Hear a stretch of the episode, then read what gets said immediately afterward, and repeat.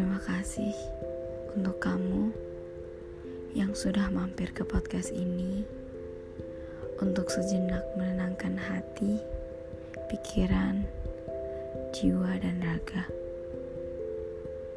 Yang aku tahu, kamu lelah akan semuanya.